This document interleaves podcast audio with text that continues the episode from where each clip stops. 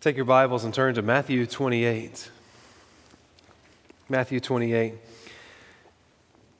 I love hearing Jeff's story, uh, and there's no doubt whatsoever that God has done an amazing work in his life. And uh, that's a, a, a testimony of that is that not long ago, I received a letter here at the church from a member of the community, and they were simply writing to let us know. They have no affiliation with our church whatsoever they're simply writing to let me know that uh, they were thankful for Jeff because he lives out the love of Christ. And that was, a, that was a phenomenal letter to get for any pastor to get, to get that about one of your church members. And um, I'm thankful for Jeff in that way. He lives out that faith that he just gave testimony to. Last Sunday, we looked at the uh, crucifixion and the resurrection of Jesus as a part of this story, God's story, that we're working through. Today, we turn our attention to the Great Commission found in Matthew chapter 28. The Great Commission is actually found in four, uh, all four of the Gospels, as well as the first chapter of the book of Acts. Matthew's account is by far the best known account of the, the Great Commission. Each of the accounts that we see, all five of them, bring different components to Jesus sending out of his disciples. Matthew's account uh, focuses on the making of disciples, Mark's account brings into the picture the signs that will accompany salvation. Luke's account is centered around the disciples being witnesses to God's working through Jesus. John's account shows us Jesus um, sending out his disciples in much the same way that God sent Jesus out. So, in a similar way to what God sent Jesus out, Jesus sends out his disciples. The book of Acts is honed in, the account there is honed in on the power that enables a believer to carry the gospel to the uttermost parts of the earth. Now, throughout the last 2,000 plus years, Jesus, since he commanded his disciples to go, there are churches and there's individuals all throughout those years who have taken the Great Commission to heart and they follow Jesus in that command to go. They go to their neighbors, they go to their coworkers, they go to the street corners, they go to other countries. Wherever they go, they take the good news of Jesus with them. Here at Salem, we have chosen to use the term you are sent at the end of our services, right? You remember hearing that every Sunday. We tell you, you are sent as just a way to remind us of the Great Commission. You are sent out from this place. Now, my hope is that today, we're going to be able to take a look at the Great Commission here in Matthew chapter 28 and see it for the sending potential that I believe Jesus meant for it to be. If you're a follower of Jesus, you can't help but be launched out into serving Jesus. It's not a question of if you are sent, it's only a question of where and how. I'll say that again. And I want you to write this down too, okay? Write down the statement. If you've got a piece of paper with you, the pen, write this down. It's not a question of if you are sent as a believer, there's only a question of where and how am I sent. That's something I want you to take away with you today as we leave this place in a few moments. I hope you'll take away from this discussion an answer to, or really this, this reminder of it's not a question of if you are sent, it's only a question of how and where. There should never, ever be a question in your mind in which you're wondering if you're sent. The only question should be one of, of humble submission to God, saying, God, where and, and how am I sent? As, your, as a follower of Jesus, how am I sent out? Matthew chapter 28 is where you're at. We're going to read verses 18 through 20 together. And I'm going to ask if you would please um, stand for the reading of God's word, if you're able to do so. Matthew 28, verses 18 through 20. And Jesus came and said to them, All authority in heaven and on earth has been given to me. Go therefore and make disciples of all nations, baptizing them in the name of the Father, and of the Son, and of the Holy Spirit, teaching them to observe all that I have commanded you. And behold, I am with you always to the end of the age. You may be seated. Our Father, as we approach your word today, I ask that in these moments we uh, understand fully what you left for us to understand. Father, I pray you also, deeper than that, I pray you help us understand what it looks like for us to live out what we find here in your word. Our Father, we know without a doubt that, um, that there is no God like you. And Father, we thank you for orchestrating this plan that, that put Jesus on this earth to live and die in my place to pay for my sin. But then, Father, we also thank you for the resurrection and the victory that comes with the resurrection. Father, today as we look at Jesus' last command before he left the earth, Father, would you show us what it looks like for us to live this out well? And would you be honored in everything that takes place this morning? We love you, Father. Thank you for loving us. And it's in Jesus' holy and precious name I pray. Amen. Amen. All right, this morning we're going to work through um, several questions that have to do with the Great Commission. All right, and here's the first question that I'm going to pose to you, or that we're going to work to answer. It is By whose authority are we sent? By whose authority are we sent? If, uh, if you're at work and your boss sends you to go do something, then you are being sent to do that task, whatever it is, under the authority of your boss. Um, if you're in the military, and you are commanded to go into battle or to carry out a specific assignment, then you are doing so under the authority of your superiors, really of your, your nation at large, ultimately your commander in chief.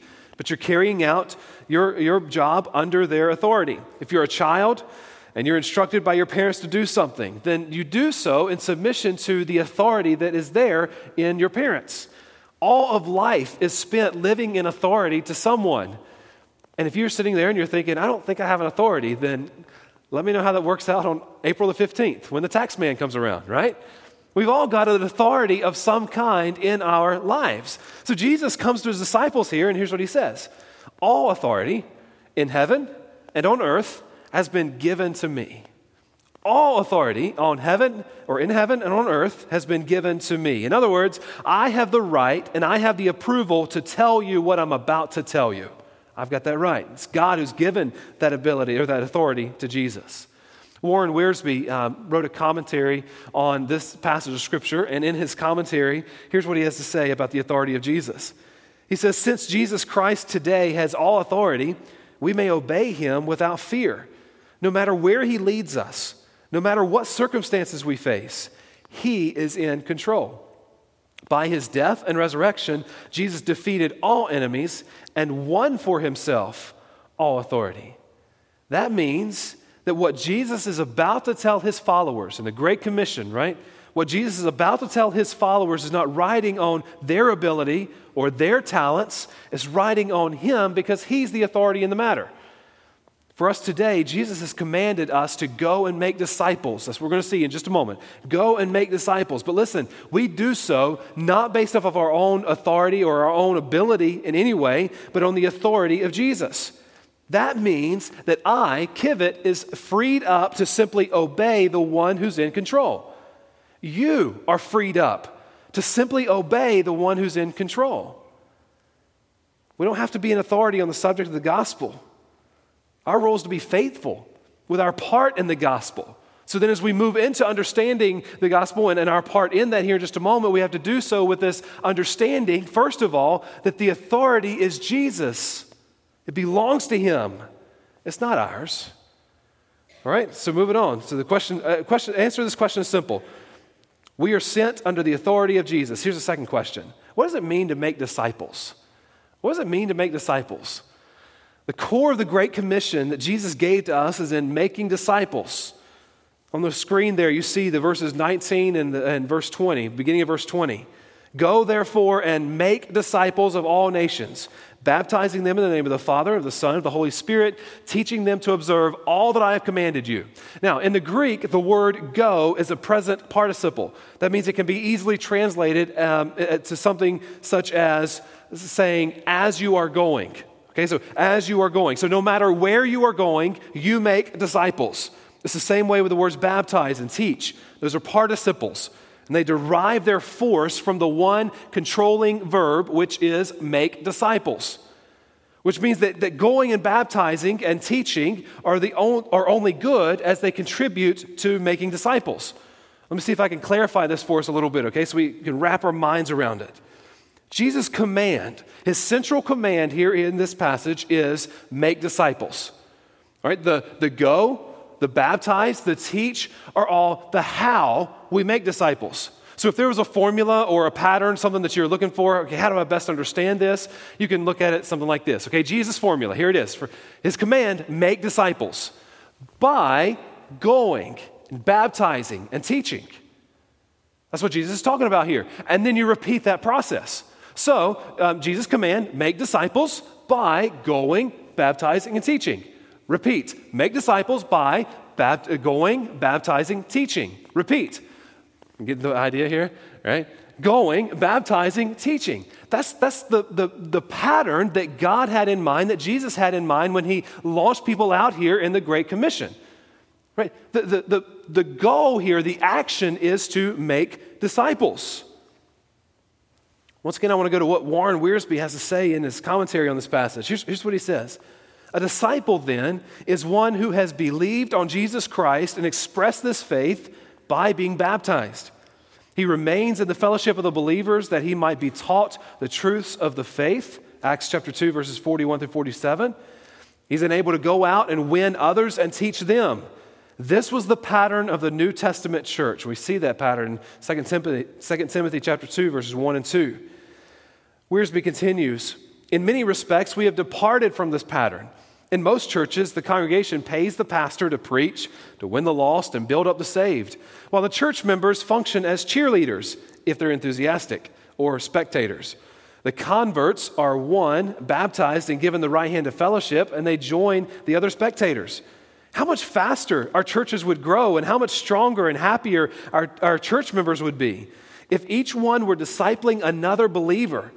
The only way a local church can be fruitful and multiply instead of growing by additions is with a systematic discipleship program. This is the responsibility of every believer, and not just a small group who have been, in quotes, called to go. Folks, the one thing that we have got to do well as a church, as Christians, the one thing that we've got to do well, the one thing that without it everything else we do is useless, is make disciples. No matter how good we are at everything else, if we don't do that well, then we fail. Folks, we can have the best programs in the world for feeding the hungry. We can have the best music services in here that you could ever imagine. But if we fail at making disciples, then we fail as a church. We fail in the mission that God has given us. Robert Coleman wrote a book entitled The Master Plan of Evangelism, in which he says this The Great Commission is not merely so, not merely to go to the ends of the earth preaching the gospel, nor to baptize a lot of converts in the name of the triune God, nor to teach them the precepts of Christ, but to make disciples, to build men, to build women, I'll add to that, like themselves, who were so constrained by the commission of Christ that they not only followed, but led others to follow his way.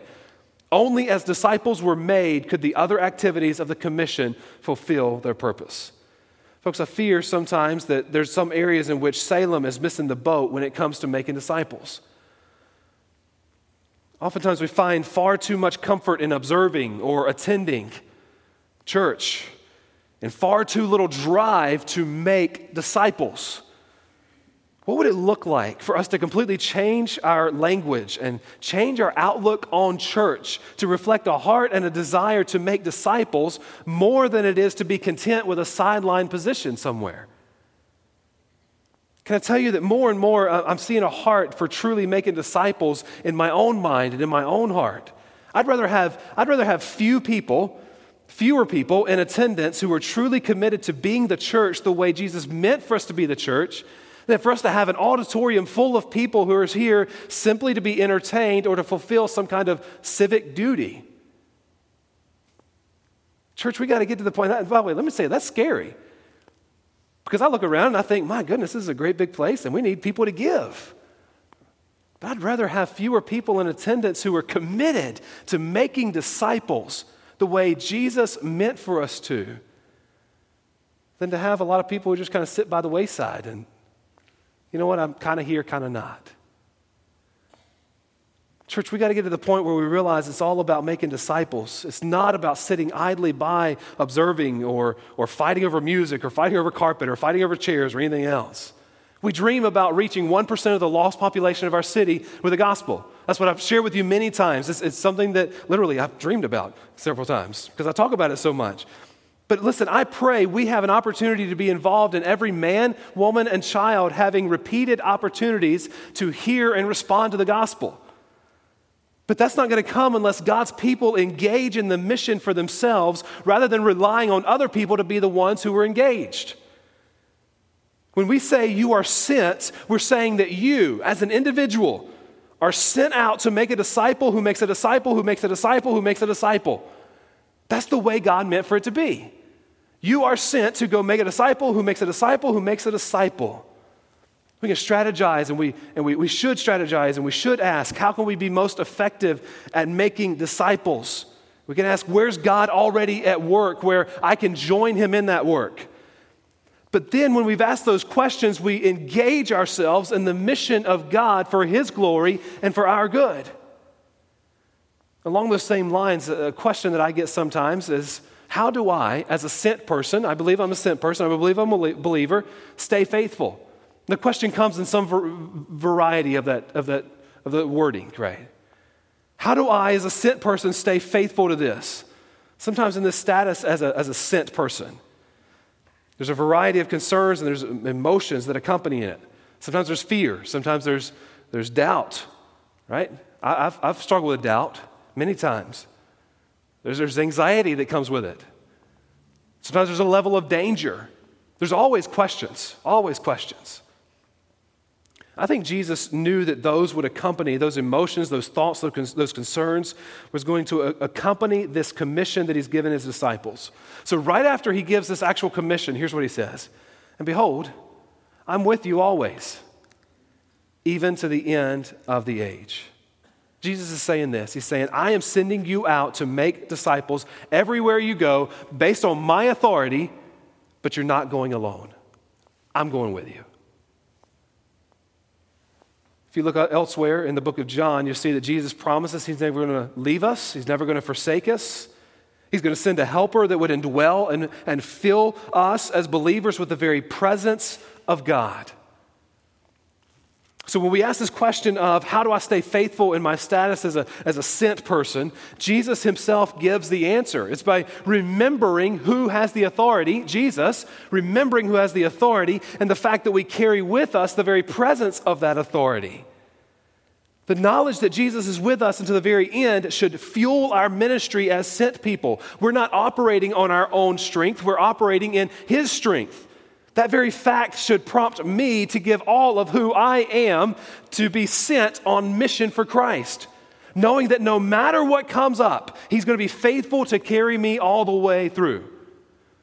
In, in Cairo, Egypt, right now, there is a small, dusty grave in the middle of nowhere.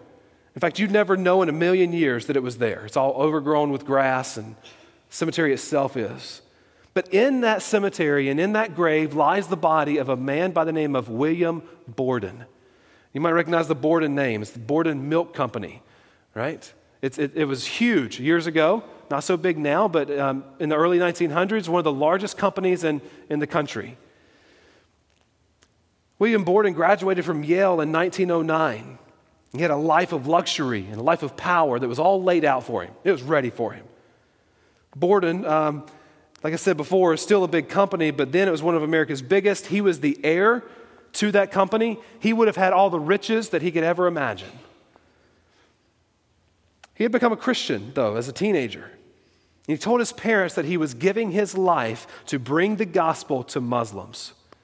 Refusing even to buy himself a car, Borden gave away hundreds of thousands of dollars to missions. After only four months of zealous ministry in Egypt, he contracted spinal meningitis and died at the age of 25. On a ship en route for medical help before he died, someone asked him um, what he thought about his decisions. And he said simply, No regrets. That's a simple answer no regrets. On his tombstone in Cairo is a brief description of his sacrifices for the kingdom of God and for Muslim people, followed by the simple phrase, apart from faith in Christ, there is no explanation for such a life. Apart from faith in Christ, there is no explanation for such a life. Now, as I think about William Borden, I think about someone who was willing to give everything to live as a sent person. He even got to the end of his comparatively short life and said, You know what? I got no regrets. I got no regrets. Now, I would argue that, that really any true believer could go live the same way that, that William Borden lived. We could do that. We could give away an enormous amount of money for people who don't have as much as, as we do. Uh, we could reject even the ownership of a car in our pursuit to, to do good for other people. We could move to a third world country away from our family and live in conditions that are starkly different from anything that we grew up in. We could sacrifice everything that we ever knew to, be, to, to make us comfortable to live for Christ.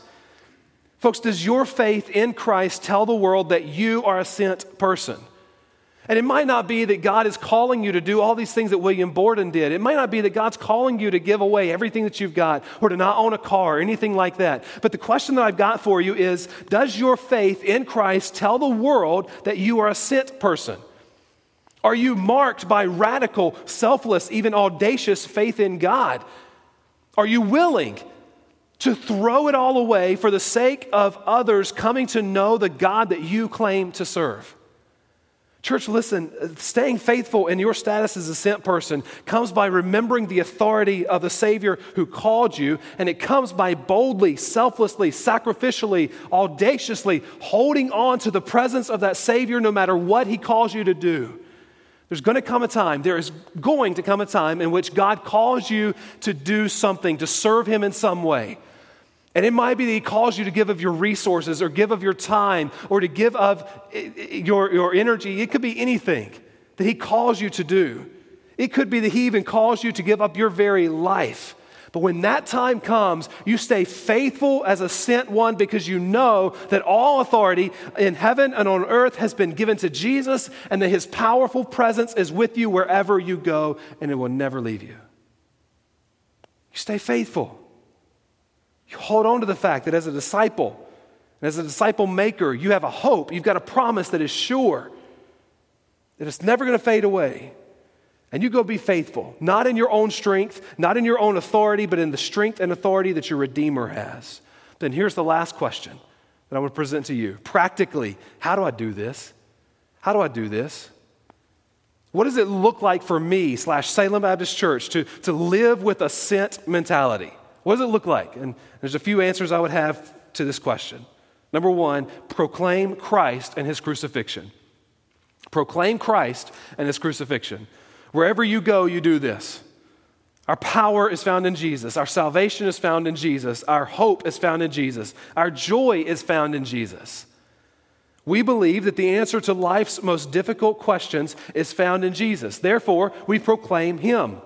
One of the coolest parts about being a believer is the fact that God chooses to use us to proclaim Jesus. In fact, the Apostle Paul, and even in the passage of Scripture that was read for us earlier in Romans chapter 10, he says, For everyone who calls on the name of the Lord will be saved. How, how then will they call on him whom they've not believed? And how are they to believe in him of whom they have never heard? And how are they to hear without someone preaching? And how are they to preach unless they are sent? As it is written, how beautiful are the feet of those who preach the good news. And I echo that. Go, it is awesome to see people taking the gospel and sharing it with other people. Not necessarily standing on a stage like this and preaching the way that I am right now, but you preach in the way that you interact with other people and you tell them about the gospel of Jesus Christ. Now, you know what I feel, how I feel about feet, right? Yeah, there's a line in there that says, How beautiful are the feet of those um, who preach the good news. I don't know that feet are ever beautiful, except in this case. How beautiful are those who take the gospel to other people. Church, people will not hear about and believe in Jesus unless we tell them. So let's tell them. Right? Here's the second thing. Secondly, in living, in living with a sent mentality, die to yourself, live in Christ. Die to yourself, live in Christ. Galatians chapter 2, verse 20. I have been crucified with Christ, Paul says. It's no longer I who live but Christ who lives in me. And the life I now live in the flesh, I live by faith in the Son of God, who loved me and gave himself for me. If you are a believer, then live like a dead person. Live like you've been crucified with Christ. Live like you've died to yourself, and as if Christ truly does live in you. Lay it all down for the sake of making disciples. Understand that whatever part of yourself that you might be hanging on to that you deem more important than Jesus has got to go. Kill it, get rid of it, mortify it. Your life is only truly found in Jesus anyway. So why would we hang on to anything else? Number three, practice bold, audacious faith. Practice bold, audacious faith. Acts chapter 1, verse 8 is the Acts account of the Great Commission, which Jesus says, But you will receive power when the Holy Spirit has come upon you, and you will be my witnesses in Jerusalem and in all Judea and Samaria and to the end of the earth. Folks, the promise is there. We will receive power when the Holy Spirit comes upon us. For us today, that is at the moment of salvation. The Holy Spirit indwells us, and we will be witnesses about Jesus all over the world. Now, that's a great big job. It's an awesome job, but it's a big job. It's going to take bold, audacious faith for us to follow this commissioning that Jesus has given us. I'm personally excited about that. I'm excited to be involved in whatever plan God has for proclaiming the gospel to others. If I had to be honest, though, I would tell you that I'm also afraid that those with the bold, audacious faith will be silenced by those with the loud, condescending complaints. Concern I have is that those with the bold, audacious faith will be silenced by those with the loud, condescending complaints. You know, there's times in our church in which we've got both. We've got people filled with faith or who are striving to be filled with faith, and we've got the naysayers sometimes the ones who prefer comfort and tradition over calling. But, folks, it's not just the thousands of lost people around us who are at stake, our very children are at stake in this. If we're not careful in our propensity to hold too tightly to tradition and to comfort, we're going to lose our children. So, church, let's not choose our traditions and let's not choose what, the way we've always done things and our comfort over reaching people, over making disciples. That should be preeminent in everything that we do. And I just want to publicly kind of call our church to bold, audacious faith here for just a moment. Bold, audacious faith that thrives in the authority of Jesus as our head. Can we be a church that's committed to living out the Great Commission as sent people who are really fully willing to go all in for the sake of the gospel, no matter what that means? Folks, I can't wait to see what God might want to do through his sent ones here at Salem if we practice faith that relies on the power of God to show up and show off. I can't even imagine what God might want to do through us and, and in us in days to come. But let's let our bold, audacious faith in Him be the driving force, not any kind of desire that we've got to, to create our own path or to, to even, even to hold on to the things that we've got. Let's say, God, this church is yours. I am yours. Let's go make disciples. Number four, last point remind yourself often that you are sent. Remind yourself often that you are sent. In the book of uh, Deuteronomy, God's giving the nation of Israel his law. And one of the things he tells them is to keep the law in front of them all the time. They're to remind themselves of that law often. Deuteronomy chapter 6, verses 6 through 9. And these words that I command you today shall be on your heart. You shall teach them diligently to your children, and shall talk of them when you sit down in your house, and when you walk by the way, and when you lie down, and when you rise. You shall bind them as a sign on your hand, and they shall be as frontlets between your eyes. And you shall write them on the doorpost of your house and on your gates. The principle behind this is that if something is really important, then we should keep it in front of us always as a reminder that we should never forget it. It'd be safe to say that the Old Testament law was important for God's people to remember, right? But it would also be safe to say that the Great Commission is equally as important for us to remember and to keep in front of us today. We are to remind ourselves often that we are to live as sent people. And what God knew in the book of Deuteronomy is that the people needed some kind of consistent reminder so that they would never, ever forget his law. I don't know about you, but um, I remember a whole lot better when I've got some kind of visual tool to help me remember. You're probably the same way. And as we're thinking about um, today and we're thinking about how to challenge our church to live as sent people, we had this idea. Okay? Now, um, it's actually Pastor Harper's idea, so if it, if it bombs, or if it's, if it's a great idea, it's actually his fault, okay? We'll give him the credit. I love you, man. Here's what we're going to do. In, in just a moment, the ushers are going to come up here and they are going to pass the offering plates. But here's the thing um, we aren't asking you to give anything at all. In fact, uh, no, no, by the way, we won't turn money down, but if you would like to give, you can do so in the offering boxes at the back as, as you leave, okay? But um, here's what I'm asking you to do. In that offering plate is going to be pennies, one cent coins. Now, I told you it could be cheesy, right? But here's what we're asking you to do take one of those pennies and get in the practice of putting a penny in your pocket every single morning to remind yourself that you are sent. All right? Simple, isn't it? As the offering plate comes by, you think about, um, you know what? Am I willing to live as a sent person? I love what Acts chapter 13 tells us about our role as, as believers. Here's what it says For so the Lord has commanded us, saying, I have made you a light for the Gentiles, that you may bring salvation to the ends of the earth. That's our job. That's our role. That's our, that's our privilege as believers to be able to take salvation to the ends of the earth. Church, we believe that you are sent. We are sent. So, as this offering plate comes by here in just a moment, I want to ask the, uh, the ushers to come forward. They come up here and, and get ready to do this. Folks, if, if you are willing to be a part of this wonderful commissioning of God, to live as a believer who is sent, then I want to, I want to ask that when this, when this offering plate comes by, that you take out a penny and you stick it in your pocket. And then in days and weeks and months and years to come, that you, that you always put a penny in your pocket to remind you, you know what? I am sent. And you know what? The cheesiness of it, may be something that helps remind you, right? I'm going to go to the Lord in prayer, and I'm going to ask that we as individuals, but we as a church, live as sent people the way God intended for us to. Let's pray together. Our Father, I thank you for this great commission, these last words that Jesus gave us before he ascended to heaven.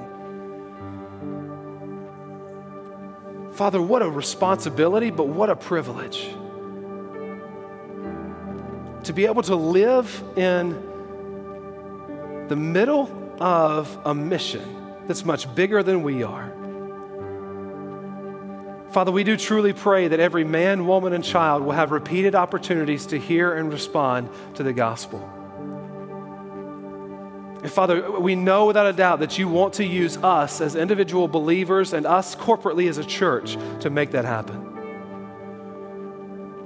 So, Father, would you help us to live as sent people? Oh, Lord, we love you. Thank you for saving us, and now we pray that you save others through us. May we make disciples who make disciples who make disciples. It's in Jesus' name I pray. Amen.